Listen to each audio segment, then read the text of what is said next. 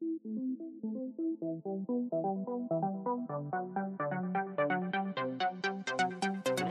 everybody, and welcome to the HTML All the Things podcast, episode 29 Site Builders and Webflow. I'm your host, Matt Lawrence, and I'm joined again by my co host, Mike Karan. What have you been up to this week, Mike? Uh, yeah, Matt. Uh, so this week has been ridiculously busy with client work. Um, same with the last week, actually.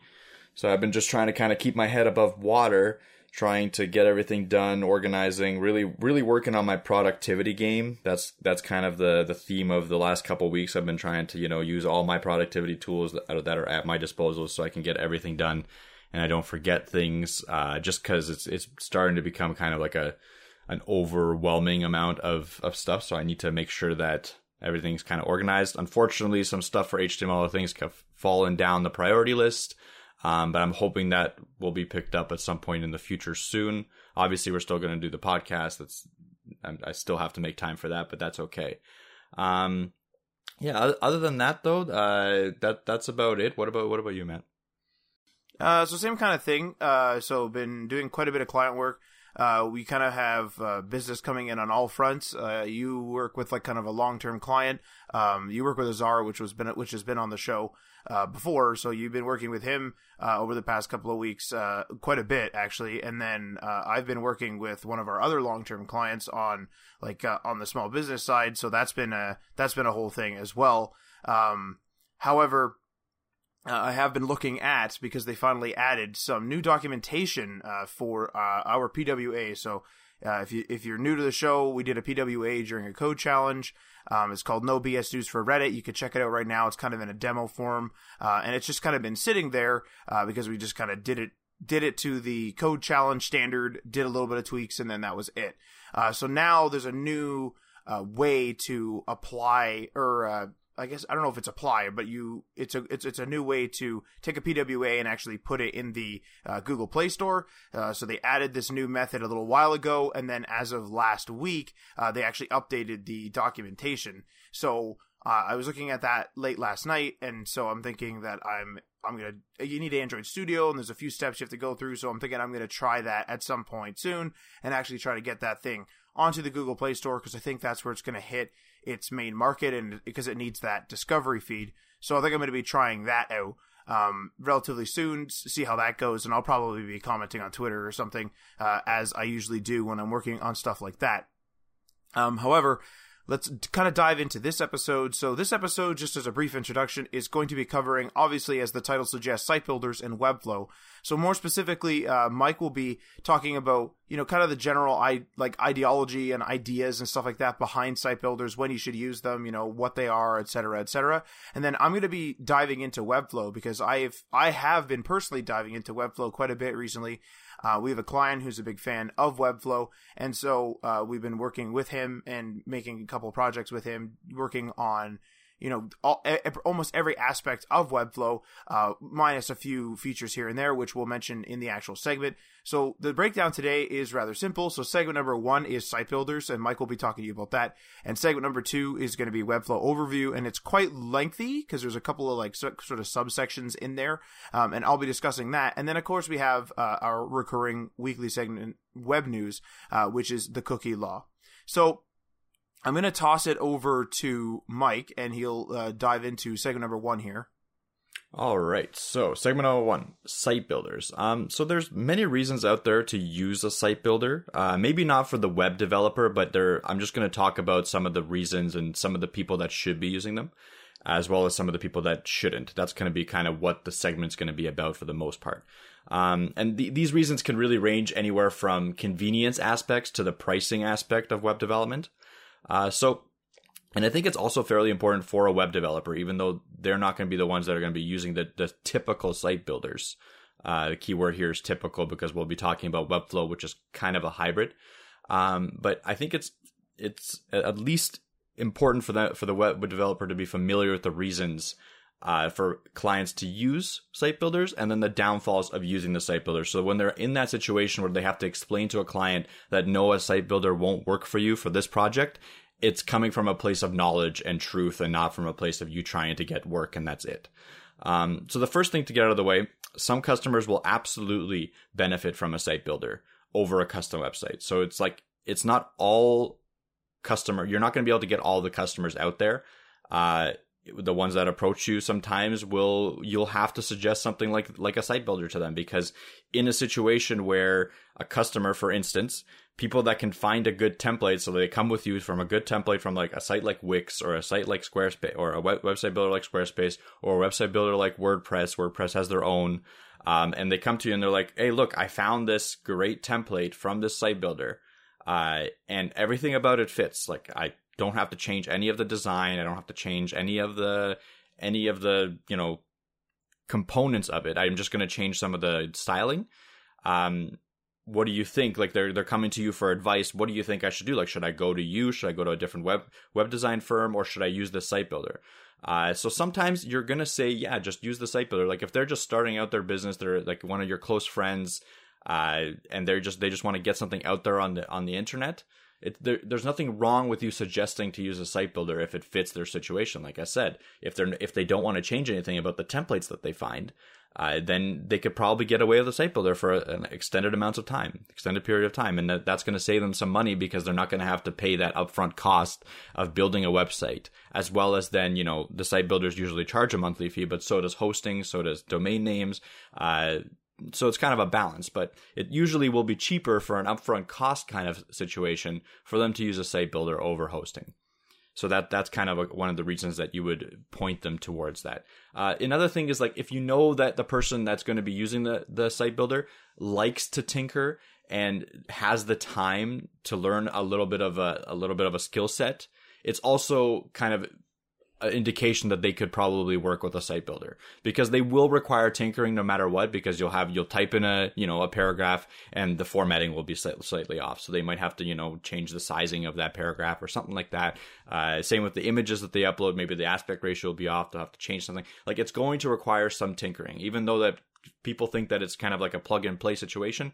It's hardly ever the case. Uh, with with some content, sure, it's plug and play, but what's going to happen is something that they're going to add there is not going to fit exactly like they like, and they're going to have to tinker with it. And each site builder has a different way of allowing them to tinker. So again, people that like to tinker, that have the capacity to learn how to do a little bit of web development, a little bit of visual design, maybe those are the more more suited for a site builder at that time. Um, and then maybe someone that again with, uh, with the cost aspect of it someone that's starting off with a bootstrap budget they're literally just like they're working full time or part time for a different job. They want to start a business on the side. They don't have any money to invest in that business at this time. They just want to see something put something out there and see how it sticks. That happens all the time. I'm sure that you've had friends that done it that have done it. I'm sure that you've done it before. Um, and they don't they don't want to invest you know even $500 into a website uh, they just want to get something out there real quick. So those are the kinds of people and those are the kinds of situations in my mind that warrant something like a Wix, a Squarespace, a, a WordPress site builder, a GoDaddy site builder. Now, I'm not going to be uh, going over which one's the best and which one's the worst because I don't have full on experience with that, with any of them really. Um, I've I've looked into Squarespace and Wix just for my client's sake. Uh, I've looked into uh, a little bit of um, some some e-commerce ones. Uh, they they they seem all right as well.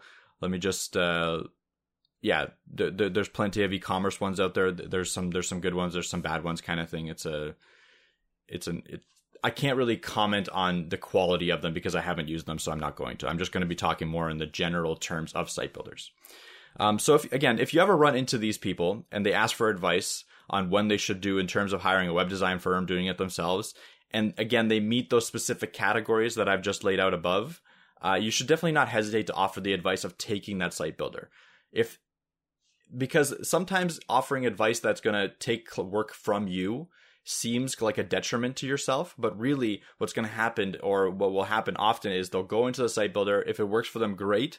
Uh, it might work for them for a certain amount of time, and then when they get to that point where their business is kind of taking off, and they see the the downfalls of them, which there are, and I'll get to them uh, they might come to back to you and be like, "Well, you're you're the one that offered me uh, good advice at the start. You you weren't like thinking about your own bottom line. I'm gonna actually give you my service now because you seem like an upfront kind of person." So I I like to kind of approach customers as people that you're again, I, I, talked about this in another episode, uh, but it's kind of like a partnership. So you're trying to get to a product together, and if that if that get to a product together leads you away from the customer as well, that's okay too because uh, your your whole goal in in the web de- development business or really any business is to try to like make your customer happy, and sometimes that requires some you know. Uh, fancy work in in the back end for you where you ha- you have to take a loss on the project or something like that or you don't you have to step away from it um, so that that's kind of that's kind of where I stand on just the positives of a site builder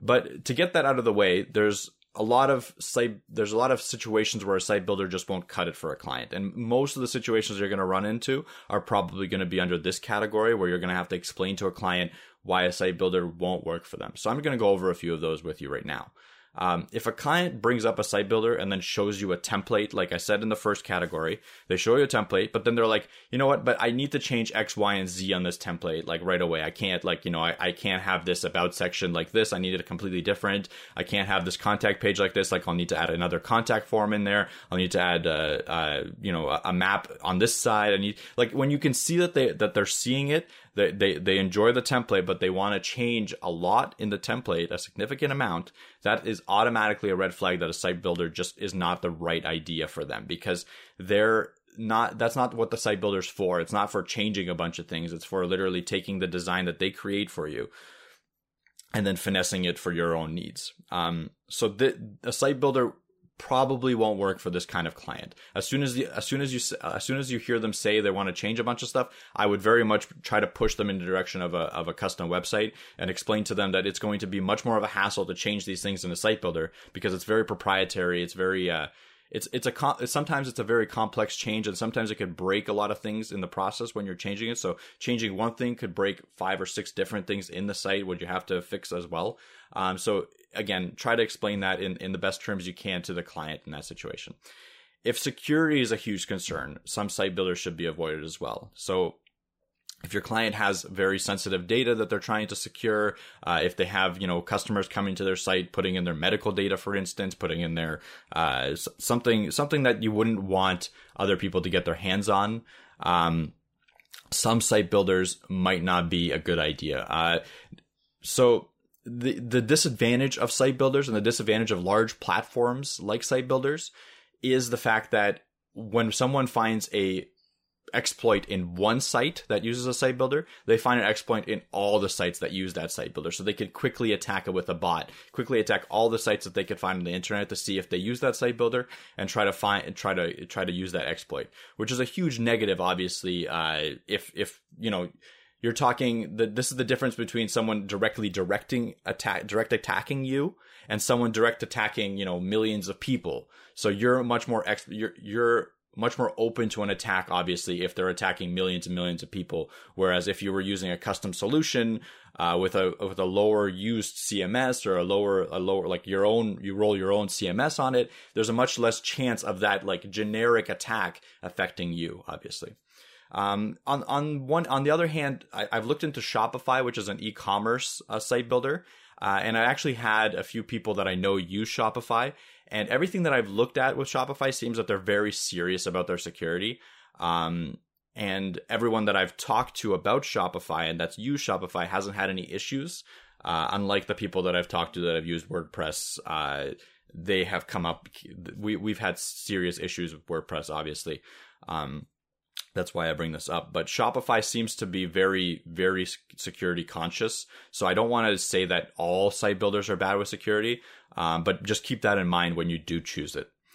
Uh, if the client seems to have absolutely no time to work on their website, a site builder is probably not for them. Like if they if if you go up to the client and they say like, "Oh, I want a site builder," and they're like, "Well, do you have hours to spend manipulating your site?" Like if you have, you know, 20 hours, 30 hours, 40 hours to spend uh, manipulating your site, then go for it kind of thing. But if you're one of those people that hours are money for you, like if, if, if, if the, your client ha- is making money per hour, uh, or is, is, you know, putting all their time into their business and they're generating income from it, then they have to take that time out of that, out of their business and put it into creating a site, which is obviously going to be a loss. So they, you have to show them that there's balance to this and if if they count themselves as money per hour and they give that money to someone that already knows the job, they could do it for much less money kind of thing. Like, so that's, that's another consideration. Um, if they need something very specific on their site, like an integration with the customer database, an integration with an item database, uh, a, set, a, set, of decision making ter- systems inside of the site, uh, you know, like a, wor- a massive workflow that that a customer has to go through once they're on the site. These are also obviously situations where you want to use a custom site um, because, again, like when you're trying to create these things on a site builder platform, it's always going to be kind of a hassle. You're always going to be fighting proprietary, proprietary things, and I just would not recommend it. Um, and then if your customer thinks their business will grow really quickly, so if they think that they're going to get a million hits within like a few months, then this is a huge, huge red flag for not using a site builder. As I'm sure Matt will point out with the negatives of something like Webflow, even uh, there are negatives with other site builders as well, where they can't handle an excessive amount of traffic uh, they're hosting all of your sites, right? Like, so you're not hosting your own site when you're using a site builder. They're hosting it. So they have limitations on their hosting usually. And as soon as you maybe go up to a certain level, you might not be able to reach that level. You might like literally your site might just crash. Uh, when you when you reach like 500,000 hits in a day or something, and you, you can't go you can't scale it is what I'm trying to say. Um, whereas if you go with like a, a very flexible hosting like a AWS hosting or a or a digital ocean hosting or or a blue hosting, uh, one one of those. Um, you you will be able to scale. They are designed for those massive mega sites, like a site that people visit every day, kind of thing. So those are the those are the considerations that I have right now. Obviously, there's more to considerations against site builders, and again, like if you have your own, you can tweet at us and let it let us know. Actually, we'd love to hear. Um, but then this really leads us into the happy medium between a traditional site builder and something that a client would manage, uh, could could manage a, and a custom website that that a developer manages. So Webflow is kind of a site builder for the web developer, uh, which is more the audience, obviously. Um, it does require knowledge in CSS and layouts, but it's also very visual. So if you have a client that you think would like to sit down with you at any point and likes to do kind of a quick on the fly design changes and likes to see what the design changes will look like, do A B testing with the client, like sitting right beside you, Webflow actually is a good option for that, in my opinion. I've seen Matt do some manipulations Webflow. They, they, they happen really quick. Obviously, not all the manipulations, obviously, not all the logic can happen on the fly, but a lot of like little, like, you know, change this color over here or move, move, make this a little bit bigger stuff like that is, is like, you know, snap of the fingers and it's done kind of thing with, with a Webflow kind of uh, design workflow. Um, so that, that's about it. That's kind of my segue into Matt's segment. So I'm going to let, let it off, give it to Matt to see if he has anything to add and then to move on to the next segment. I think the only thing I would add is that specifically with the WordPress stuff, uh, the WordPress issues we've had, because you mentioned those briefly, um, a lot of the time it's, uh, sometimes it's a bit of a user, uh, problem as well. So they will have an insecure password and they'll keep it they'll keep it insecure for a very long time. Uh, it'll maybe sometimes it'll match their other accounts, and oftentimes it's extremely simple to actually guess. Um, or it doesn't have, you know what I mean? It's not secure. It doesn't have capitals and it's it's like you know four characters long or something it's it, it's usually an insecure in addition to the fact that oftentimes the actual website so the actual wordpress installation is old so WordPress has its security problems, but that's because it's very large and so it's being targeted the most. So I just want to make that clear that if you have a client on WordPress today, you know, not, and it's working for them, don't necessarily say, "Hey, we need to take you off right now." Um, just make sure that they ha- are taking all the security steps because WordPress, being such a large titan in the space, is just a massive target. Um, I just want to reiterate that uh, from Mike's points there. But uh, I'm going to kind of dive into segment number two here now, which is Webflow, uh, the Webflow overview, and I'm gonna I'm gonna just go over the actual subsections here because this is kind of lengthy, so I'm going to be talking for a while. Um, so segment number one is the Webflow Designer. Uh, or subsection number one is Webflow Designer. Uh, se- uh, subsection two is the hosting on Webflow. Then it's uh, CMS, then the editor, and then some limitations, and the conclusion. So it's a little bit lengthy, but there's a lot to Webflow. So let's dive right in here. So the Webflow Designer.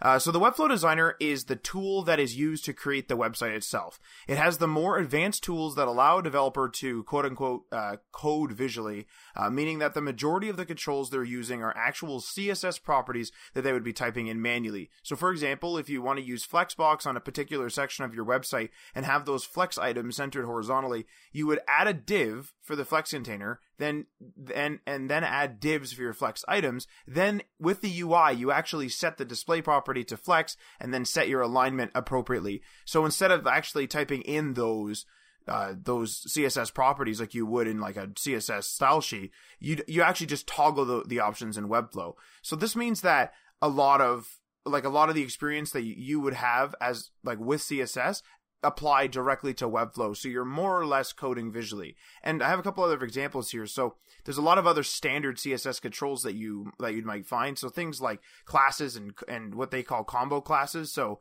you know you could be like uh, dot nav item and then dot nav item and then also add the class dot active. So that's there.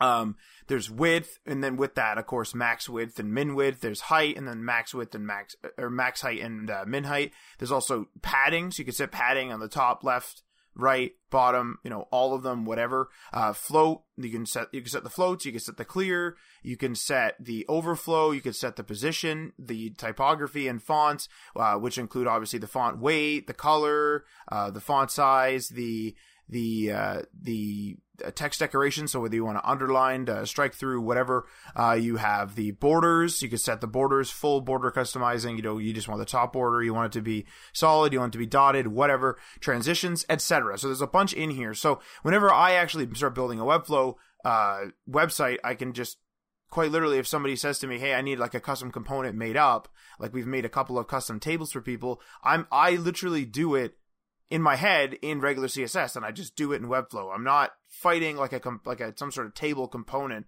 in which I'm like actually being like, oh geez, like I gotta like like where's that option? Like what did they name it? Because different site builders will name things, you know, according to their own workflow. They won't name it according to the standard in some cases. Uh, so this is kind of really helpful in that way. So because this is an editor, there are a bunch of non-standard CSS elements that you can add to your pages as well, of course. So things like containers that keep your content uh, in it within a centered, non-full width container. Uh, so a lot of that stuff is for read it readability, so it's not just this massive full full screen website. Sort of like if you're looking at a looking at a Google Doc, the doc is like centered, like by default, it's centered and like right in the center of the screen, sort of something like that. So that's something that Webflow has in there, um, as well as they have like some widgets, let's say, so something where you you would add like a social media profile, and then you could add maybe your at your at username, so on Twitter, or you can add your Facebook uh, Facebook URL if I remember correctly, and it'll actually make a little widget. So you know, like us here, follow us here, whatever. Um, there's a bunch of other ones as well uh, that that come with the territory of Webflow, um, as they as they do with every site builder. Uh, but that's just a couple of uh, prime examples that I use all the time. Uh, also, there's another another mechanic within Webflow called symbols, and symbols are a piece of a website uh, that you use over and over again. And so, if things that come to mind right away are navbar, footer, sidebar, um, or a widget of some kind that you make. Um, and those all make great symbols. And symbols allow you to simply just add them to a page with a couple of clicks without having to copy, copy, paste them or remake them in some way. And what's really great about symbols is you could, let's say, have a navbar, which is consistent throughout all the, all the pages with the exception of the active class, which it will handle with no problem. However, let's say for whatever reason you have one site or one page on your site in which the nav bar is supposed to be different. It's supposed to be a different color or something for that particular page. You can add the symbol and then you can actually detach that particular instance and then just ed make the change. So you're not you don't have to make a second symbol because it's it's only a one off. You just add the symbol so most of the code's there you, you disconnect it from the symbol like for, so that they're not all the same across the site and then you literally just change that one and so all the other ones are the same and that one will be different. So that's really really helpful and i've done that a few times uh, when clients are like questioning like hey like do we want to change the look of this of this nav bar? I'm not really sure. I'll just change it on one some old page that they have and be like hey ha, you know what do you think about this and they can kind of comment on that. Um, um, although I'm now only uh, just starting to use this I'll use this uh, feature. Uh, a lot of the Webflow community seem to really enjoy what uh, Webflow actually calls interactions. So uh, this allow you to chain together events uh, to create some pretty cool effects. So for example, you can detect the user scrolling to make a certain element move around the page.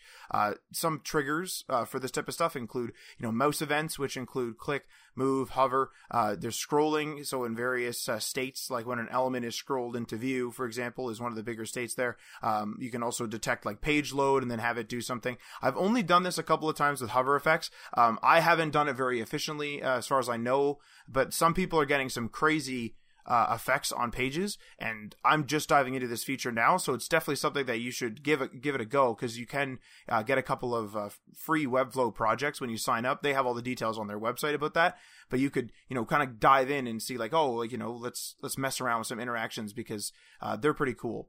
Um, also, Webflow can be used to just make the UI and then actually moved to a different platform or a web server via the export code feature. So I've seen on uh, I've seen on YouTube a few uh, I've seen on YouTube uh, there's a YouTube channel I watch uh, named Flux. He the the guy there he uses Webflow all the time from what I can tell, and he has on on several occasions just kind of mentioned off the cuff that you know you can export the code and use it somewhere else. So for example in our case for a lot of like really small business sites especially if it's a business card website we'll use uh, a, a, cms called couch and uh, or couch or couch cms however they want to call themselves. But if we want to quickly make the website in Webflow, but don't want to use their hosting or their CMS, I can actually export that code and it'll give me all that code. And since I made my own custom class names and everything else, it's like really, really easy for me to have there really really easy for me to easily you know take that code base uh, literally retrofit uh, Couch CMS in there because that's what Couch is for. It's retrofitting a CMS into a static site, and then boom, there you go, and you don't have to worry about paying the uh, the hosting fees or anything from Webflow itself. Um, in addition, Webflow now has an e-commerce beta. So this, I want to be clear here, this is a beta at this time. Uh, for those of you that are looking to make an online store, the beta is available to every to everyone. Um, now it's not like a closed beta; it's available to everyone uh, everyone there. It's on their website. All the uh, actual details are on there, of course. Um, but I have just full disclaimer: I have yet to use this this feature as it's still in development and quite new to the general population of Webflow, and I haven't had a need for it yet. Um, however, they have a very clear pricing plan, and it's very clear on their website with all the details as to what you're getting into if you go and use the beta. Um, and this means that you could make your UI with the visual tools, um, export the code, and then use the CMS and hosting solution of your choice. So that kind of goes back to the other point is you could easily you could easily make make up your UI take it to the platform of your choice. But if you want to stick with Webflow, you could stick on Webflow, use the e-commerce, use their hosting, use their CMS, everything. So this this is where it differs from this is where webflow differs from something like wordpress or something like that where you know maybe you could retrofit some solution where you have wordpress you know populating some static code and then you copy the things but you really don't you really don't want to be doing that. In general you in general like that's just that's just like really janky. But this is actually developed for this. So if you really don't want to be paying those really don't want to be paying webflow or you really just want to be designing and you create something cool and you're like oh shoot i really want it on this other platform you can absolutely do that. But if you have something that comes up where you're like hey i want to stick with the e-commerce side of things or hey i want to you know eventually use the webflow cms because i just i just want to like leave it here you absolutely have those options. So you have a whole bunch of different options for your project that you can easily uh, kind of go to go toward which is what i'm trying to say which is kind of the kind of adds to the visual coding aspect because when you're coding, you're kind of just when you're just coding in the open, you're just able to kind of go whatever direction you want, and that's exactly what Webflow is giving to you for the most part. So that leads directly into my next point, which is hosting. Um, Webflow offers a range of hosting plans that range from simple sites that don't need a CMS at all, uh, through e-commerce, like I mentioned before, and then you can also have. There's also other other team plans uh, for teams that run full development agencies. So you one thing I want to be very clear is that you need to really check out which plan is right for you before you begin putting together projects to ensure you get all the features you need. So that goes back to one of the things that Mike said where there's limitations. There's absolutely limitations here. There's, you know, form limitations. There's, there's CMS API limitations. There's, there's traffic limitations, et cetera, et cetera, et cetera. So just make sure that you you know exactly what you want and scalable within like make sure you buy the plan that's scalable within what you think you're going to be the numbers you're going to be hitting and just make sure you hit those numbers and make sure that you're doing that doing that correctly because you don't want your site to have an issue. You don't want you you don't want to have to like quickly up up uh, upgrade the customer's hosting plan when their traffic's too high only to then you know have them have them pissed off at you because hey like why is this you know no longer this price? It's now this price a month. Like what's going on here kind of thing. So just make sure you plan you go through their charts the webflow pricing charts on their website. Just make sure you get all that stuff all together before you go ahead um, in a, in general um, i find that webflow pricing uh, this is a personal opinion for hosting and cms are quite expensive i find. However it's more of a quote unquote luxury hosting in my opinion. Um, so for so for example, we do use Webflow CMS uh, and as well with the hosting. So since the spring uh, slash summer of 2018, which is when we started using Webflow, I've only seen personally one outage, and that and it and if there if there was even any more, it was the only it, only that outage actually affected anything for our customers. Uh, so our customer sent us an email and was like, "Hey, what's going on?" and Webflow was already there. They had responded on their alerts page saying, "Hey, yes, we have a problem, and we were going to fix it," and it was fixed quickly no data loss, no issues there, whatever. So this is sort of more more hands-on. This is what I mean by luxury hosting. It's more hands-on hosting where it's like they're kind of handling a lot of the stuff and you're not really diving into the technical stuff. You're really using that designer to make the website, to put together the CMS, to do all that stuff and then they're kind of handling all the technical stuff. So that's kind of why it is more expensive. So you do pay for what you get, but if you, but if you have a really easy project, like I said, you can always export that code. Um, it's important one thing to note that Webflow is not like a standard host with cPanel. So a lot of you guys will probably have like a reseller package or just you just use um, a, a hosting plan with cPanel or that's what you're used to. It's not like that. Webflow only deals with the website. It does not take over your name server. It does not, you know, doesn't have webmail, doesn't have an email solution in there. It doesn't have other features that you'll find in a lot of cPanel accounts. Webflow is about the website and then in, in the more recent case, the e-commerce shop. It is not, it is not there to host all your email and do all this other crazy stuff and have redirects and add on domains. It doesn't do that. I want to be totally clear. It, it only exclusively does the website or the e-commerce stuff at this point. So make sure you take that into consideration if you're like, hey, Webflow sounds great and I want to go to, I want to move my clients over. You make sure they have like a proper name server where they can mess around with it and make sure you know how to connect your Webflow site to the actual domain name. Instructions are rather easy, but just a, a thing of note because you have to always explain that to clients like, hey, this isn't like your old school um, it's not even old school. It's very, it's still very common. Your, your, uh, your orig- your hosting that you're on right now. When we move you to Webflow, we need to make sure that hey, your domain registrar actually allows you to change like a, the DNS records so we can point it to Webflow, and we need to make sure that we're able to connect you to your email service of choice, et cetera, et cetera. So just something, something of note uh, for anyone diving into this. So that leads us directly sort of into the CMS. So I'll kind of go through this now. The Webflow CMS is broken down into collections, which host content of a single type. And within each collection are collection items. So to clarify that, I have a basic breakdown here. So if you think about it, a blog, which would be the collection, contains posts, which are collection items, and each post has a group of editable fields, so things that users can edit, such as the title, you know, the post body, the cover image, etc. And these editable fields are selected by the designer. So you go in, you go in. So let's say you have a blank web uh, Webflow project, and you're like, I want to have, I want to add a blog. You literally add a add a collection. You name it blog or blog post.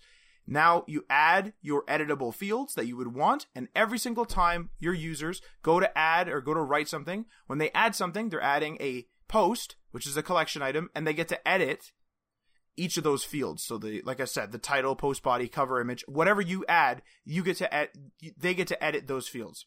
And so uh, there are a bunch of different fields here that you can add to web to a Webflow collection, and they include things like plain text, rich text, image, video link, just a plain old link, email, phone, uh, number, uh, phone number. So literally just a number where they can go like, you know, one, two, three, four, five, six, whatever. Uh, date and time. There's a toggle switch. There's color, there's an option drop down, there's a file upload field, uh, there's what's called a reference or a multi reference field. And I want to go over those because those are sort of Webflow specific. So specifically for the for the reference CMS fields, um, they're being used to reference other CMS collections. So I have an example here to clarify. So you could have a blog post with all the standard fields like the title, the post body, etc., and then have a reference field that points to a, a, a quote unquote authors collection that contains all the authors' names and social media links and all that stuff. And then when you're editing a blog post, you would be able to select that author in a drop down menu and then and that drop down menu would automatically be populated via the other referenced collection. So for example, if you just have two people that you trust to edit the site, but you have 10 writers, you'd go in to your authors collection, you would add a bunch of authors, which are the collection items, add a bunch of authors, add their social links, add all that. And then when your two editors log into the site and they add stuff, they'd be able to go, oh, who authored this? Oh, Matt authored this. Oh, Mike authored this. Oh, like Jim authored this, whoever and they just use that drop down and any of that information can be populated now into this other thing so you at the bottom is a typical way to do it at the bottom it'd be like you know by matt and here's his twitter and his facebook and whatever whatever you'd like to have it just references another collection. Now a multi-reference is often used for obviously like looking at multiple like pulling multiple people so you could have multiple uh, authors for example but it's more often used in my experience to actually add tags to a blog post so you could have you know your common tags in one collection. So maybe you do news and tech news and uh, world news or something like that. So you have those three news categories you could easily tag your post with oh this one's tech news and just news or this one's just world news or this et cetera et cetera et cetera it's just a multi uh it's just a multiple selector for the uh, standard reference field now i want to say want to say one thing is that you really need to keep in mind that the webflow cms does have limitations on how many reference and multi-reference fields you can add to a collection if memory serves, I believe it's four, but the UI will let you know. But it's just something to, so you can't make this crazy like data structure. You just, you know, you have to work within the limitations. Um, and in general, uh, the CMS will also limit how many fields you can add to a collection and the amount that the, that the limit is does depend on which plan you choose. So just make sure you look through all your options and do your research, like I said before, to ensure that the plan you choose is right for you. So this leads us to more of the user side, like what will your user see, because you generally don't want to give them access to the designer, and they have access to what's called the editor. So the Webflow editor is for the people that are editing the website but don't want to access the designer, like I said. So Webflow specifically refers to these accounts as collaborators. And the editor offers a trimmed down editing interface that allows those with access to use the CMS to add items to collections via a standard editor that you'd see on something like WordPress where they can use text boxes to edit those edit those uh, titles, edit edit their posts with the rich text fields, etc., etc. The editor also allows users to edit some elements on the page, such as text and images, by hovering over the elements and pressing an edit button, which is a more simple approach which is a more simple approach than the more advanced designer that you as the developer will be using. Now, one thing I will I will say about this is that this is really helpful when you don't want to add a collection item for something really simple. So really so most recently we had we had a client who had a literal chart of different staff members and they had a bunch of different staff you know public staff like information where you could contact these staff members. But they also had just a straight up phone number and a, and just like a general office phone number and a general office fax number. So instead of me adding another collection or adding like you know half a half of a half of like a collection, so like no name, no none of this, none of that. You have to like toggle a switch to say, no, no, this is literally just the general office number. Instead of adding all of that logic in one collection item to make Webflow understand, oh yes, this is, you know, don't display staff name, just display general phone number. Instead of doing all that, I literally just typed it into a text field, and if the customer has to edit it, they simply browse to that page with the editor, with, with them, with themselves logged into the editor. They can double click on that or, you know, hover and click the edit button and just change that number whenever they'd like. They don't need to use specifically the CMS for an edit like that. So just something that some people might be interested in. So for example, um, we have another client who will constantly change the title of their blog. So just like the the title where it says, you know, just based on seasons. So it'll say like more news, and this th- in this case it'd be like more seasonal news or more this news or more that news. They like to just change that heading that's above all their blog posts. They're able to do that without me adding a whole CMS where I'm pulling dynamically. You don't need to worry about that. They can just simply hover over that, click the little pencil, and just edit it right there. And it's really easy for them, and they understand it. And they can also edit edit some images like that as well. That actually leads us directly into limitations because as with all site builders, there are some limitations that get in the get in the way, and this applies just because obviously someone has designed this software, so there's going to be holes in the user experience because they didn't consider it or that's just not a part of their vision, etc., etc. So again, always do your research. So I'm going to kind of go through a couple of the things that we hit uh, specifically. So pagination is one of them. So pagination wasn't possible until recently. So I want to be clear that this is available now. Pagination is available now, but back even a couple of months ago, large blogs would be limited in showing off their posts. So, th- and there was like a workaround that could be enacted. Um, but in my experience, it kind of really hurt loading times, especially if there were hundreds of posts. Um, but again, it is now available to all users, so that has been blocked, and that's an testament to Webflow updating their platform. Um, sliders, sliders are, in my opinion, kind of a serious problem. Sliders are not fully editable. So users within the editor can edit individual photos that appear within a slider, but they're actually unable to add or remove slides. That functionality is limited to the designer. So I've found a workaround for this, but it is extremely limited, and I had to limit the amount of slides.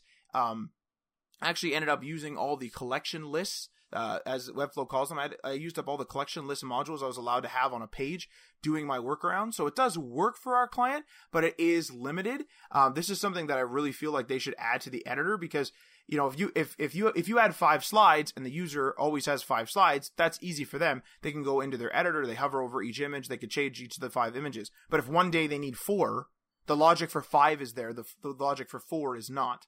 And so now we have this problem where we have just an extra slide just sitting there. And you can't edit that from the editor. It has to be edited from the designer. So just a bit of a disconnect there. And a lot of people have been commenting about this in the forums over the past couple of years. So hopefully something gets added uh, some hopefully some additional functionality gets added. Um, we were also going to be using i think we mentioned this before we were going to use the Webflow. Uh, you're going to use Webflow, sorry, for the Hat website, for the HTML All the Things website. However, limitations and how collections work limited our ability to do so. So specifically, we were unable to have different post types. So that would be like our podcast, our blog, etc., and still be able to show them in a mixed list on the front page. Uh, we'd be limited to displaying them in a di- in different sections per collection. So like kind of how we have on our separate pages, like our blog, our guide page, our podcast page we'd be limited because so our homepage right now literally just takes all our posts of all the types, right, and literally just has them all right there in the homepage in a one massive chronological list. We wouldn't be able to do that. We can only in, in in a list like that on Webflow, you can only display a single collection, and so therefore we'd be like, oh shoot, now we have like you know because there's a the the podcast format is a bit different than the the uh, snippets format is a bit different than the blogs format is a bit different is a bit different across all of them. So then so there's like a disconnect there. So hopefully eventually they allow a collection list to actually reference more than one collection. So you could just pull everything into what we call our hub. Um, but that's one limitation we hit um, we also had another customer that wanted to put ads in an ad collection. Each item would contain a banner uh, that would be displayed on the site in a random order, and that different that random order changed on every refresh. However, we were unable to do that with Webflow's system specifically.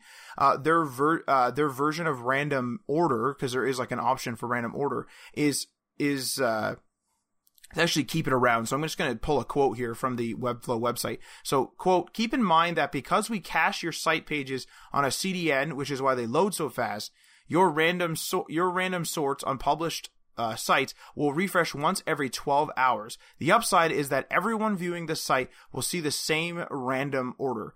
So now this did wor- end up working for this client, but however, his existing website does just do a random order on refresh, and it would have been nice to just been able to do that. Just been like, hey, you know, there's there's eight collection items, and I just want to show four at a time. Give me just a random order on every refresh. That would have been nice.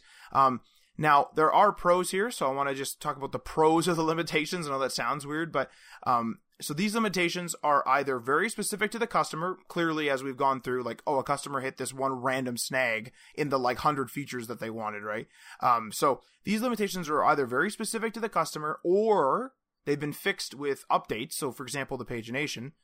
Again, that that's with the exception of the slider editor that really should hurry up in itself hurry itself through the development in my opinion um, webflow does update does update their platform rather often so there is a very good chance that more functionality will be added in the months to come. And e-commerce is a new major feature uh, that has that has been added since we started using webflow. So it's been under just under a year that we've been using webflow and e-commerce has been added. And that's a huge step forward. Um, in addition to this, a lot of workarounds and additional functionality can be unlocked by adding your own scripts to it so you can actually add your own javascript functions and own javascript uh, scripts in in there in into your web pages which we have done to uh, fix up a few things or to embed certain things etc etc so if you understand javascript you might be able to work around a lot of these issues. Um, it just depends on your skill level and and your engineering level of like oh maybe i could pull this id and change this around etc etc um, so just kind of sky's the limit within a limit,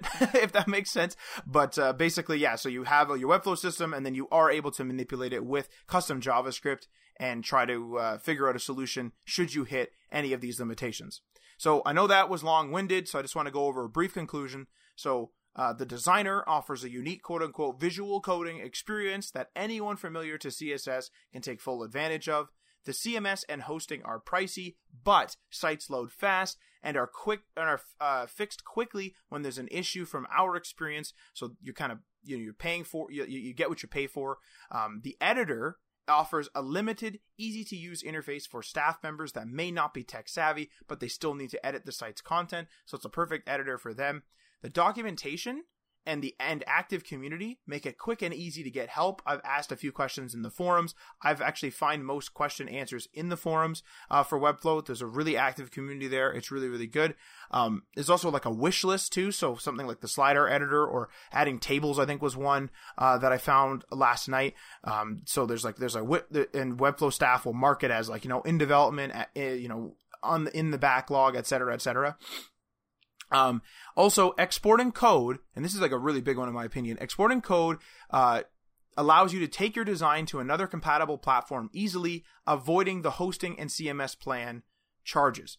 And another use case for that that I just thought of as well is also if you just have like a reseller package, you could al- you could always make your design in Webflow and then export that code in its in like a fixed static form. And when you're working with a client on design changes like that you could easily put it onto their put it onto their um their web server and just like you know slash test or slash whatever. And you could easily show them the code running static and be like hey do you like this? In addition webflow does host it on their side as well um, with webflow with a, a dot webflow.io i believe it is uh, subdomain. So you could always show them the, it there. Webflow is really client friendly. As Mike mentioned, I'm able, I, I, have a client who likes to sit on the phone for a couple hours and we just kind of work together. And he just literally sits there and he goes like, I want this changed. I'll like, you know, you know, f- change it up, publish it. I say, Hey, you know, refresh in a couple minutes. He refreshes and boom, he sees the new change and we work through changes like that. And it's really, really fast. It's really, really easy and it's remote. So it's really, really useful. Um, I think I'm going to give my voice a rest and I'm going to pass it to Mike now to web news, uh, unless he has any comments about that. Whew. I mean, that's probably your longest segment yet.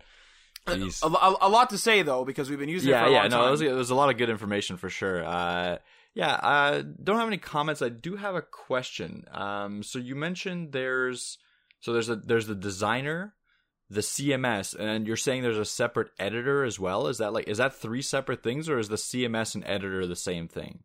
So what? So how the CMS works is so basically like in the designer. So if you if you if you add a plan with uh, hosting and CMS, what what happens is is you in the designer have to choose where the what dynamic data can be added by people in the editor and what and where that data gets pull gets put. So if for example i'm at i make a page so i make let's say i make a, a, real easy i have a news blog and i literally make a news blog page so i literally have a page there and i have my title i have my byline i have my cover photo and my post body real easy in the designer I have to I have to click like okay new collection, uh, news. So I'm gonna name it news, and then I have to go in and be like okay what editable fields are within this? Well, there's a title which is always there. Then uh, then I have a byline, I have an image uploader, and I have a post body, and and then I save. Now I can add posts myself in there, but what that does is that gives access to people in the editor to actually edit those things. And in the designer, I choose where those fields go. So I like, you know, let's say I made that static news page and everything's static. Like I literally put like, you know, the title's called test, the byline's called test, the body post bodies lorem ipsum, a random stock photo is the cover photo. I literally go in and I select, I say like this, you know, pull this from the uh, collection news and pull like pull this from collection news field title. Pull this from collection news field um like cover photo. And it's really easy like it's just like a selector in the uh, ui but basically it's like you set up for the most part you set up the cms you can add to it. In the designer and then the editor exclusively can add remove and manage the content but can't change where the fields are like where the fields appear on the site and it can't change what fields are there Gotcha. So so essentially you control the CMS and the editor and the and the client only really oh sorry, the CMS and the designer and the client really only needs to use the editor. That's correct, yes. Okay, cool. All right. So yeah, I just wanted to clarify that. Um but yeah, other than that, cool. Uh so let's move on to our web news this week, which is the cookie law. Um, so I'm sure a lot of you that are web developers, web designers out there know of this, but I just wanted to inform and have a little bit of discussion about it. Uh, so as of May 2018, there was a reform of the EU, so the European Union's, uh, like privacy laws. So it's called the GDPR law. And so what, what, what it did was, and I'm sure everyone's seen it now, if a company operates in the EU, at any point at any in any capacity which means that if their website is accessible by the EU which is any website period uh, they must abide by the rules in this law. And so what that made was and what those rules state is you must show the people that are visiting your website uh, what you're collecting and storing about the user and about the user's actions and allow that user to opt out of that collection so it's pretty much saying like what cookies do you store and what cookies are are you using on the on that particular user and then have like a you know a consent or I agree, I disagree, a yes or no to collecting cookies. Um, and you've no, I'm sure everyone's seen it. You go to a site, it, there's a pop, there's a big, usually a fairly large pop up with uh, yes or no, a consent, and then also a paragraph of what the actual company is using. So it's, it is, in my opinion, fairly intrusive um, the pop up, and I think it's on purpose. Like that's part of the law. It has to be very distinct. It can't be like you know a tiny little footnote on the website. It has to be the first thing that people see. Uh, it has to be very like in your face. Um, so and it's great. Like on one hand, it is great to have the transparency because privacy is a huge concern for a lot of people out there, and it's good that it's good that now like the EU of all places is forcing the pretty much the entire world to take on this uh, to take on this transparency, which is kind of cool.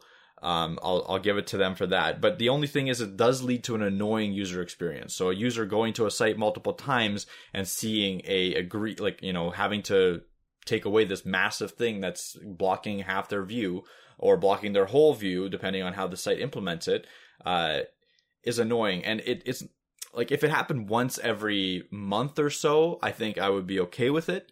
Uh, and I don't think it would be a detriment, a huge detriment to the users. But the fact that like I can go to a site one day, go back the next day, and it'll ask me, it'll prompt me again because their cookies uh, either expired or my cookies were refreshed. I mean, this is all about the cookies.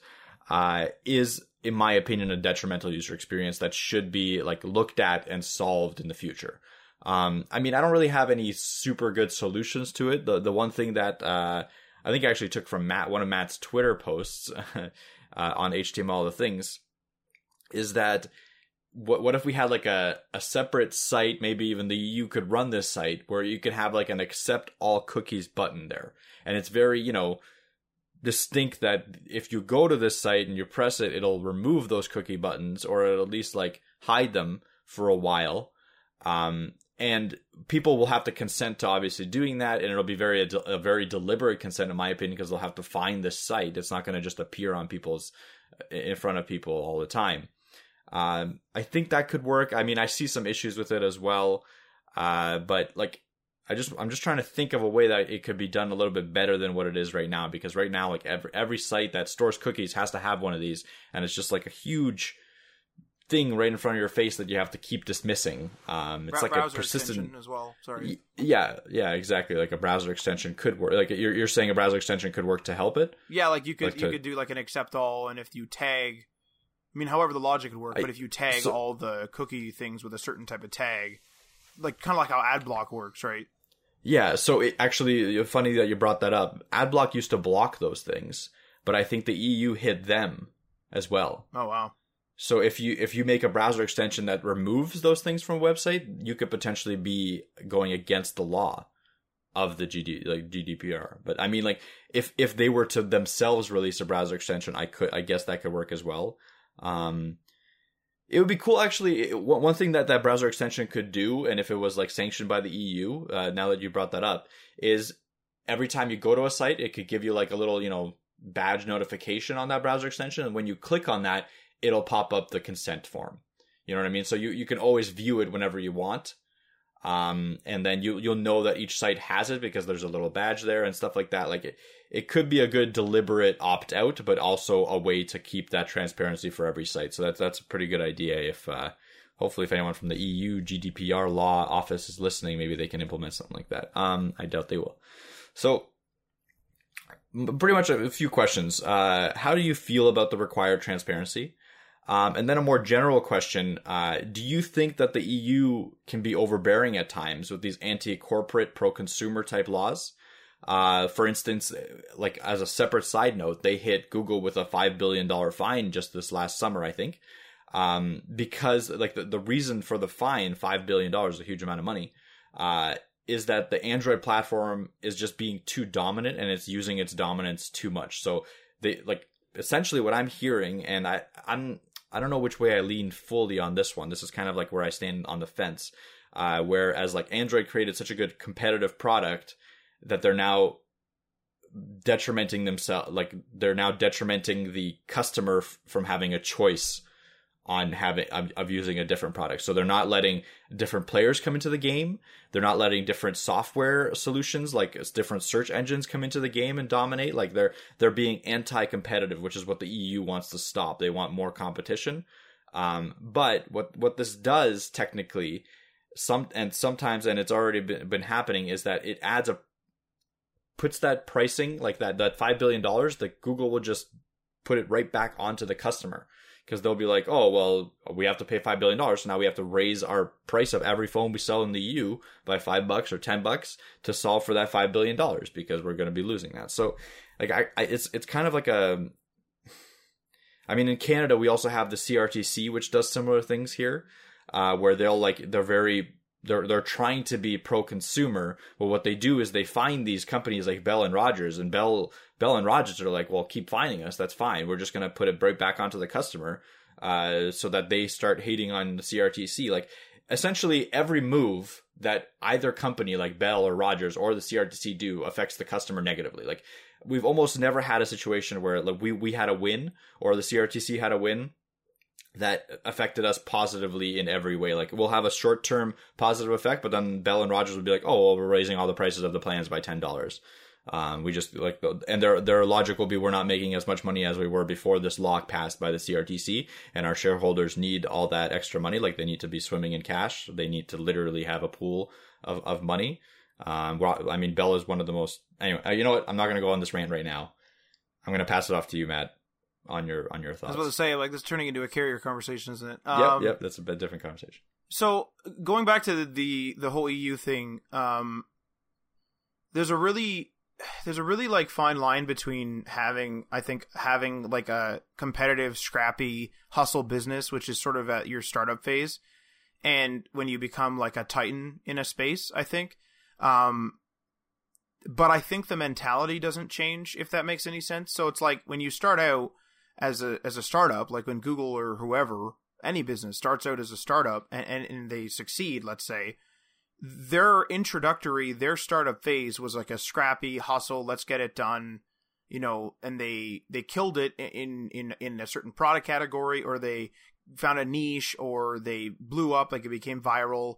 Um, wh- however they got their success, they became a titan. And I think that the mentality in the company, whereas it becomes more bureaucratic because you have hundreds, if not thousands, of employees and hundreds, if not thousands, of offices around the world, uh, like big tech giants would. I think that the mentality is still that scrappy hustle. Like they still want to look for the new app to, de- to to develop, the new service to develop. They're just doing it on a bigger scale, and so I don't necessarily agree with. Um, admittedly, I, I've not. I, I don't know a lot about this this specific situation with the five billion dollar fine, but if it is just for being a competitive product, what did you want that company to do? Did you want them to develop Android 70% of the of the quality it is and then be like, "Okay, we got to wait." Like what was the what was the idea behind that? Like you can't really go to a private company and be like, "Just can you wait for your competitor?" When the whole goal of business is to, you know, beat your competitors or at least match them. Uh, you're supposed to carve out a piece of the market for yourself. It'd be like saying, like, we're kind of, you know, breaking out of our startup phase, I'd say, uh, right now. Uh, Digital Dynasty Design is specifically. And I would say that it would be outrageous for us to hit the line. So, like, hit, like, be right on that line of startup to, like, I don't know what the next phase of normal running business, just like an everyday business. And we're like, we're like about to hire our first staff member. Let's say we're right on that line. We're about to break out of the startup phase. And somebody like a I don't know, a government officer of some kind. Admittedly, we're not in the EU, but a government officer of us comes up to us as some of some kind and says, "Can you wait for those other guys that are behind you? Can you wait wait a couple years so, so they can catch up to you?" Like it's a weird, like that's that is a strange that's a strange thing to to say because it's like what, like what are you talking about? Like I'm gonna move on here. Like I want to go go go go forward. Now I don't know whether the like the five billion included something else like again, I don't know anything about this this specific situation. Whether that five billion was because of some sort of random weird practice that they were doing, I don't know. Uh, well, like I can explain a little bit more. Like the the random weird practices that they're mostly it's to do with their search engine. It's mostly to do with Google search, and they the they don't or the the EU fined them because every Android phone has to have Google search. Has like that, that that's one of the musts like to to get the like you have to have Google Apps to to have Google Apps you have to have Google search. Like you can't have Google Apps without Google search. Like the actual Google search app? There's... yes exactly. Like you can't have the Play Store right? Right. And not have Google search on your phone. And so they're saying that it doesn't give a chance for any other search engine because you're you're requiring to get all the apps on your phone you're requiring the phone to have google search on it. Now like you could like still download a different search engine and use it but like they're saying the majority of companies like the, the majority of people won't do that because uh, as soon as you get a search engine you're just going to use it. I mean that's just logic. I mean like, why would you yeah there's a reason for for for like i mean google is the best search engine. There are different ones. Duckduckgo is a good one as well. Like i've used that off and on. Um, I, I wouldn't say that Bing is a good one, but like Google is by far the best one, regardless. Uh, but like their argument is that like you should be allowed to download the Play Store without having to also download Google Search so that people can download the place like so that a company like a phone company, right? Like a phone company selling phones could then download the Play Store, have the Play Store on the on the device and have uh like DuckDuckGo as their default search engine kind of thing. I I uh, as a person, like it's a tough one, right? As like a person that came from a BlackBerry 10 device, like there were alternatives.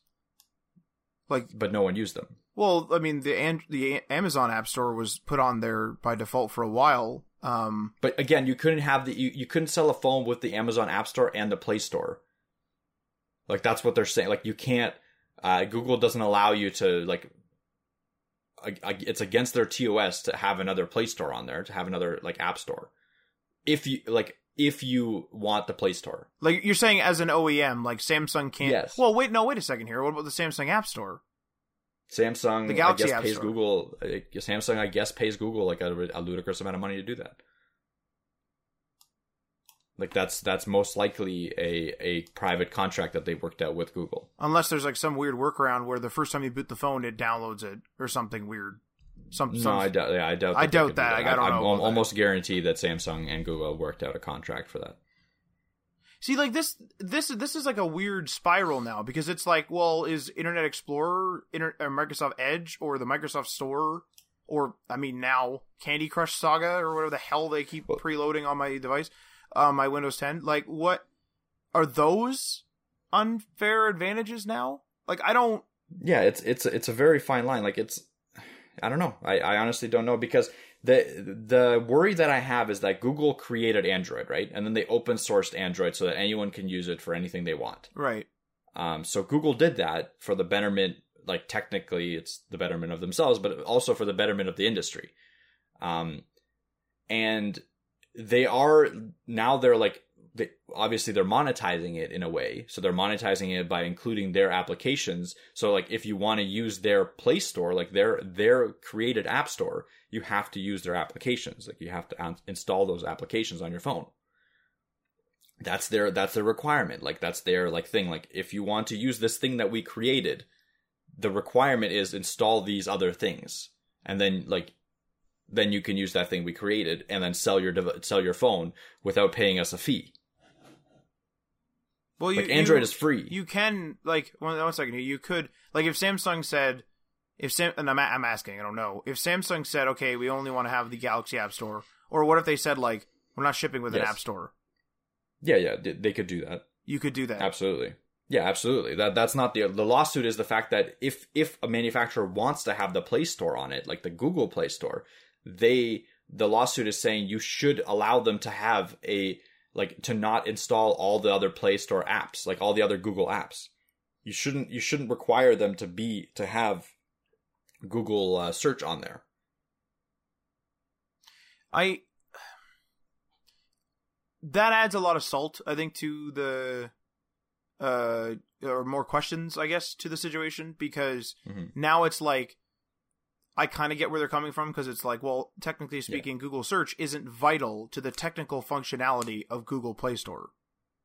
And so Yeah. it, it'd be the same as saying like, if AT&T came into your home and installed a phone line for a single telephone, and then you went to, I know this is literally, like literally impossible, but like let's say you went to Bell somehow, and you got Bell to install another phone upstairs, and AT&T goes, whoa, you can't have a, you can't have a Bell line in here.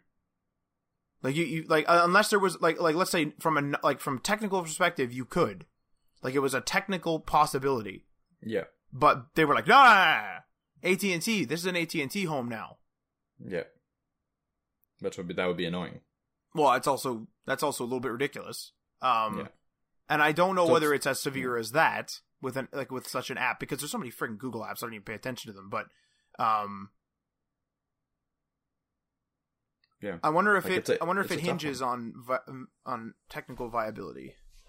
Yeah. I, I don't I don't know like I I well I mean for Google it hinges on the fact that they make a lot of money on that search app. Like they it, they would need to charge more for the Play Store, right? Like so um I think that I think the solution that they came up with is like to not get this fine again. And I believe actually they're being fined again for something for something similar. Uh, but one one of the solutions they came up with was to release the Play Store, but instead of uh, charging the manufacturer five dollars, they're going to be charging the manufacturer like fifteen dollars per phone now, something like that. Like they're going to increase the charge per phone because they're not making that revenue on the on the search app anymore, or like they're assuming they're not going to make as much. Um, Which so which again, makes sense and, then, for and them. then that though. ten dollars that they've added to every phone is now being passed on to the user. Obviously, like the manufacturer's not going to take that ten dollars. Um, and the thing the thing these are with- arbitrary numbers. I'm not 100 percent sure exactly how much it is, but yeah, you're just like throwing estimated numbers out there. exactly, yeah, yeah. But but uh, essentially, that's going to be that's the case. Like that is this is what's happening every time that yes, they are fighting for you know user users' rights, but every time they fight for users' rights, the users get punished in some way because like the ascent what what's the solution here? The solution would be to allow a different competitor into the field. Who is the other competitor? There's no other competitor right now. Even with this law, you can't like who, is BlackBerry going to come back with BB10 and and take over the industry? I mean, no, you have like, you have iOS. You have iOS. No, no, obviously, like, but I'm like two competitors is not. This isn't a, an argument for iOS. This is an argument for a third part, like another person to be able to come into the game, not for iOS who, who's already in the game. Like, it's just I, I don't know. It's if I, I see the point, like if they keep doing this and they keep knocking Google down and down and down and down and try to like get them to the point where oh, maybe a, another company does make another OS and then a third party comes into the game, a big third party, like, and they're able to actually get a foothold and it's actually a really good thing. Uh, that, that, in my opinion, that would be great. Like if we had a third offering for, or even a fourth and a fifth, a, a, bunch of offerings for different phone manufact, like different phone software systems. Um, I mean, there's positives and negatives to that as well because now you're going to get even more fragmentation. Like we've been talking about having app overload, talk about having device overload. Like, oh, I can only use this device for, you know, email and texting. This device I can use for whatever. Like, I feel like that would happen if we had like infinite amounts of competition in the game. Like there would be literal device overload. You'd be carrying five or six different devices for different things. It's, it's almost a guarantee with how the industry is moving. I, I don't know. It's a, it's a tough it's a tough one. It's a it's a tough cookie to crack. Well, I think I think the reason I think one of the things that makes it so tough is the fact that it's it's supposed to I mean relatively it's supposed to be a free market, like a regulated free market, and it's hard to tell when regulation and government intervention needs to interject itself into a free market. Like if the like like what I said, if the goal is profit, Google's doing their job. At the same time, if we want there to be regulations and co- and consumer protections, like there needs like there's like, like everyone always oversteps like everyone does. Like google will overstep the eu will overstep like every government will overstep. Everything gets overstepped and then gets typically like drawn back generally. Uh like it'll get trimmed it'll get refined it'll get fixed. Um because this like the internet is still like a relatively new invention. So it's still i think i think i hinge i would say that my opinion hinges on the fact specifically if, of whether or not there's a technical requirement for it. If Google hmm. search was the was the was required in some way for the searching inside of the Google Play Store to function, and whether they, I mean, if that was if that was if if, if that if that is my opinion, like let's say I'm a lawmaker, they're gonna make it so that it you, you need both from a technical Exactly, perspective. Yeah. 100%. But but I mean, they should be. They're trying to avoid, like they're they're trying to make money. Like they should be like that's still within the confines of the law. Like like you're like they're still like like that's what I'm saying is the startup phase kind of fades, but like they're still scrappy. Like they're not as like you know they're not working out of garage anymore. But like th- you know Google obviously isn't working out of a, uh, someone's garage. But like it's it's still like a like they they still have that mentality of like where's the money lie? Like let's go get that. Like obviously, otherwise what are they doing? Um. And to bring it back to like the cookie conversation, is the the cookie conversation to me is like a weird because it, it it's a weird thing because we're talking about like Google again with this like huge fine and all this, but Google's like a titan, and whether they're doing whether you think this Google search thing is like uh morally good or bad or whatever, like this little this cookie thing is is affecting a lot smaller businesses, um, you know, little news sites and stuff like that. And a lot of the th- a lot of it is, is is you're right it's it's really annoying for the consumer because it's the same as like the terms of service. Like nobody reads that thing. And they just click accept. And so it's like it's like are they overstepping in this particular case because they're now affecting not the not the the giants right like google can pay a 5 billion dollar fine at the end of the day but like I'm not saying that they're fining the little bo- the little guys like the little websites 5 billion. I'm not saying that at all. But what I'm saying is is like now they have like something like another worry and people people will get like like like the general populace doesn't understand this stuff. And so they might be like, "Ah, stupid like, you know, this site's stupid. I got to keep pressing okay." Mm-hmm. and Yeah. and so like that that's almost like like it they're doing like the company is forced to do something anti-consumer and and they don't want to be doing that. They want the clicks, they want the views, and so I don't know. I think I think this is the the inevitable struggle, and this might seem like it's off topic, but I really don't think it is. Is I think this is the inevitable struggle of where we want our tech to be in 10 years. And what I mean by that is I'm a really big advocate of uh, smart speakers as you hear them talking in the background all the time. Um, and my thing is, is that if you listen, if you watch a movie, because a lot of like our, our stuff comes from like sci-fi ideas, right? Um, cell phones are basically Star Trek communicators, really. So mm-hmm. if you think about like us moving forward, if you think about uh, Star Trek again, let's just use that. They go to a computer and they literally just say do a task, and it has like a certain limitations, sure, but it just does the task. It wasn't trained or programmatically created to do that particular task. It is intelligent enough to have a set of tools, and when a, when a user invokes a verbal command, it physically understands like what to do, like what tools to use, in what order, and how to use them. And if we want our computers, our smart speakers, our websites, whatever, to be smart in the future within 10 years, I think AI and all, machine learning and all that is going to be the next biggest thing. If we want it to be truly customized for us within 10 years, I don't think your privacy and knowing where all your data is is physically possible. And I know I I understand that that sounds ridiculous. But like if I go to to one of to my Google Assistant, let's say, and I go to my Google Assistant in in 10 years and I say like I'm not feeling well, I have a cold. For example, in like in the pat or in the future like in like the sci-fi world in the in the fictional sci-fi world that computer may order me the exact like soup, medicine, and whatever else that I would normally use and buy and consume when I am sick with a with the, with a cold.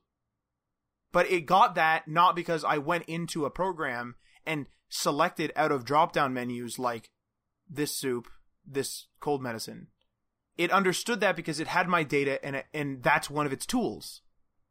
And so it's it this is a constant conflict of like the one of the arguments for ads is that you're going around like if you're a you're a photographer, right? And you go in and you you know you pick up a whole bunch of cookies of like you know you've been on like the Canon website, you've been on Amazon looking at different cameras, you've you've been to a bunch of different uh like websites just for photography in general. A lot of your ads are going to be photography related, including on YouTube.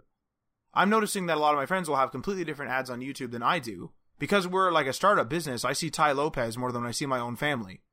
To be blunt, like honestly, like it's it's it's. I mean, that's that's obviously a bit of a joke. I'm not watching his full like 50 minute ads, but like in all actuality, like it's because we're in the startup game and he he he's a business guy. Like I'm seeing him left, right, and center.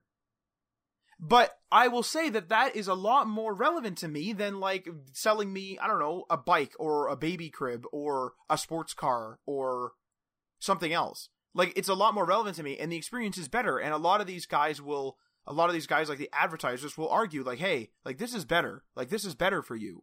Yeah, it is, because I will sometimes click on an ad. If I see something and be like, oh, that's interesting, I'll click on it, I don't care. Because I know it's a Google ad. I know it's going somewhere generally safe.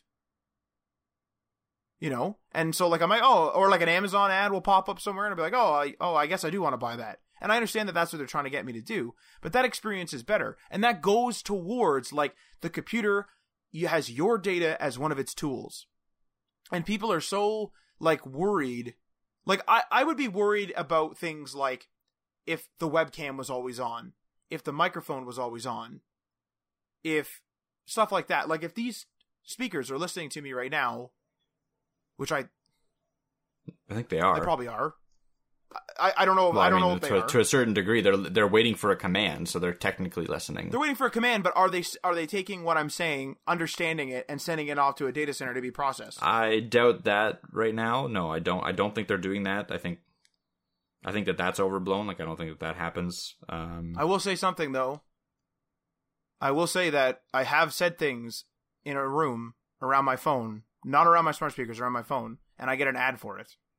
Mm, yeah, it's been proven multiple times that it's usually because not only have you said it, you've talked to someone about it on Facebook, you've uh, you know, accidentally like cert- looked at something for too long on a site where they record how long you look at stuff. Like it's it's not mo- it's most likely not being processed from your speech. It's most likely taken from a different source. That's more that's more uh I mean still creepy, uh but more feasible for a company to do. Like to to process all speech we they would need like data centers that they don't have. That's the issue. Like we just don't have the technology to be able to do that at this point. That's why like that that can be debunked easily. I I mean yeah, like, I don't in, in general to process all speech for for ad placement. That it like that's what I'm saying. that'd be one hell of a data center.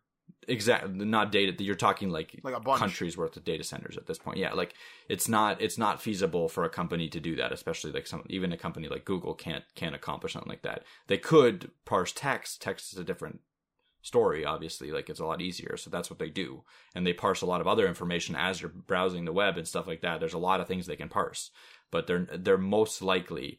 Um, I can almost say guaranteed not parsing your voice. Like they're not parsing you talking about it. Yeah, like I'm not necessarily accusing them of that, but what I I Yeah. guess I guess what I'm saying is is like isn't that isn't this isn't that better still? Like isn't it better than seeing some random ad that like is totally unrelated to you? Like like oh so, Yeah. like sod. It's like what?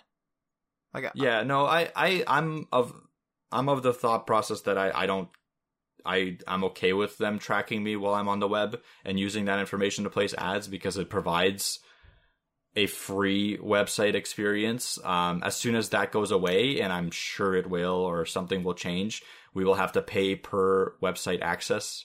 Um, all the big websites will do great. All the smaller websites will die out. Like that, that process will happen, in my opinion, in our lifetime, which is unfortunate.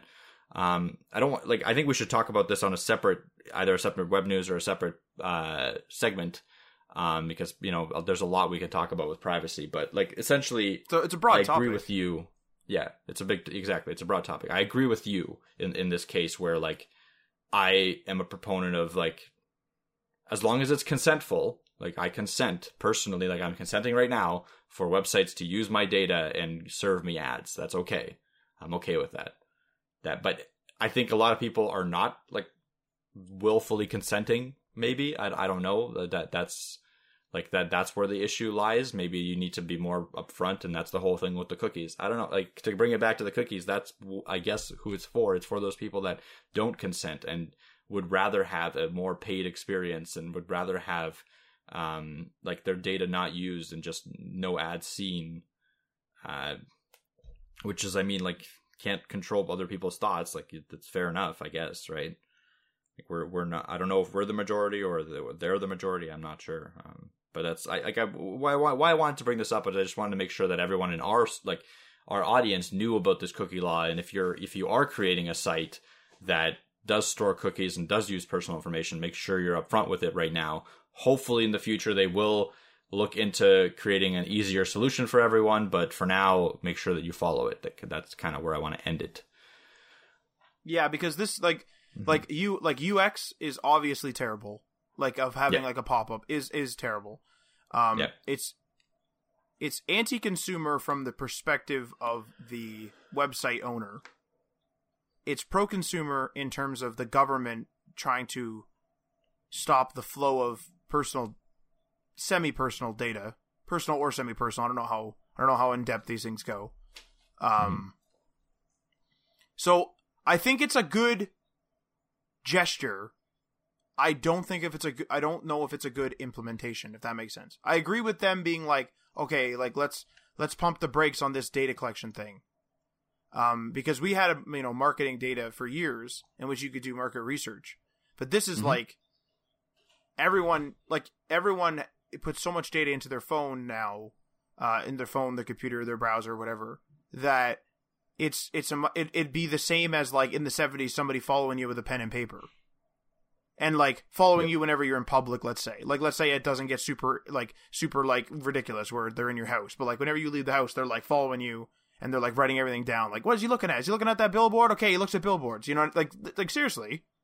You know, oh, he looks at billboards, but he's in a nice car. Does he like like does he like cars, or did he inherit that? If he inherited it, that might mean he have money. Like, um, yeah, that's essentially what it's doing. You're right. yeah, like it's literally like as if like somebody like like like a paparazzi, but just a instead of taking pictures, they're just writing everything down. Like, "Oh, what's he looking at? What's he doing? Why is he doing that? What time is it? What day is it now?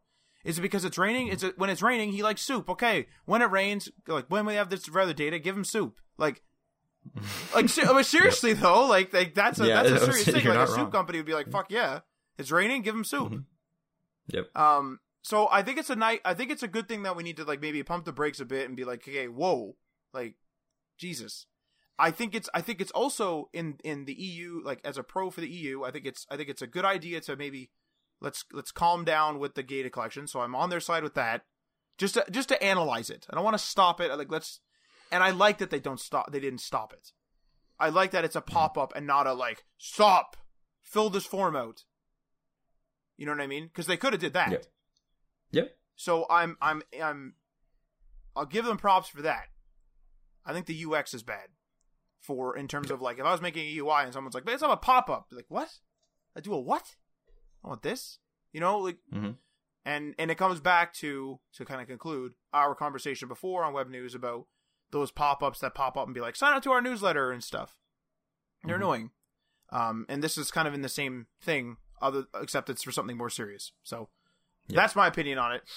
I don't know if you have any other details to share, but No, no, I'm good. Let's uh, let's let's wrap it up. let these people go. Yeah. Yeah. so let uh, let us know if you tried Webflow or if you have any uh, questions, comments, concerns, uh, or whatever about the, this cookie law or anything else we've talked about. If you have any good uh, website builders out there, let us know because uh, we're kind of experimenting with some of them here and there. So uh, wouldn't mind hearing about your experiences with those. Uh, but thanks for listening, and make sure you don't miss an episode by subscribing on the platform of your choice. You can follow us on the socials via at HTML All the Things on Facebook and Instagram. We're at HTML Everything on Twitter. We are on Medium. We are on GitHub. Make sure you check out our Patreon, which is patreon.com slash HTML All the Things. Check out the tiers. Give that a go. Feel free to leave a comment or a review on the platform of the platform you are listening to this on. And we are signing off.